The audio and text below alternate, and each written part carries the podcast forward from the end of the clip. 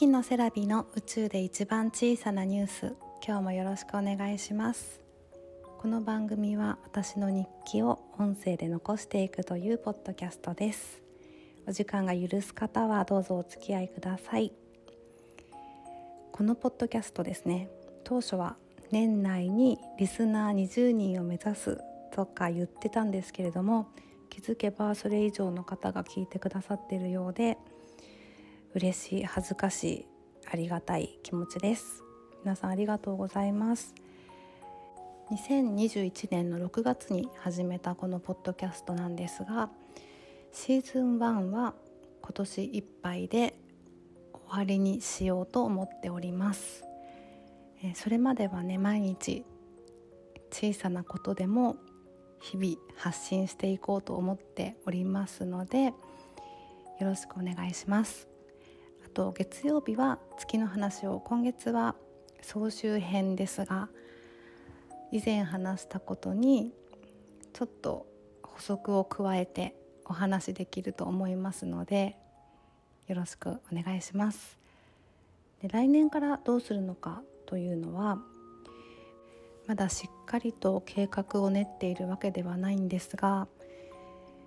前に進むからね整っていくのかなと思うのでとにかく続けていこうと思っています。でシーズン2は以前もお話しましたが毎日ではなく頻度を下げてお話ししようと思ってるんですね。で内容はそんなにいい話ができるかどうかは分かんないんですけれどもこれまで通りの宇宙で一番小さなニュースになるとは思いますが更新しない日に自分が今までやりたかった読書とか写真を撮るとかあとはね何もしない時間を作るっていうのが私の来年の目標です。時間があるとねいろんなことをしたいって思って食器洗いながらでもなんかそれだけしてるのもったいないって思ってポッドキャスト聞いたりとか運転中とかもね運転だけじゃなくて何か聞きながら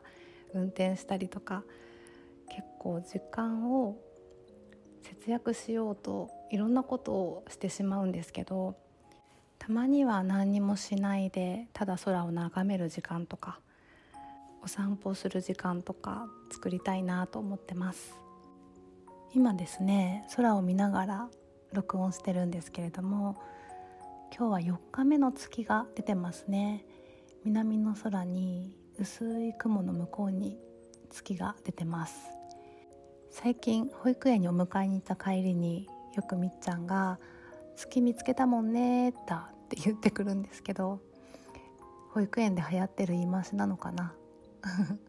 可愛いなと思いながら「お母さんも見つけたもんね」だって言い返してます。では今からお迎えに行ってきます。また明日もアップします。お楽しみに。バイバイ。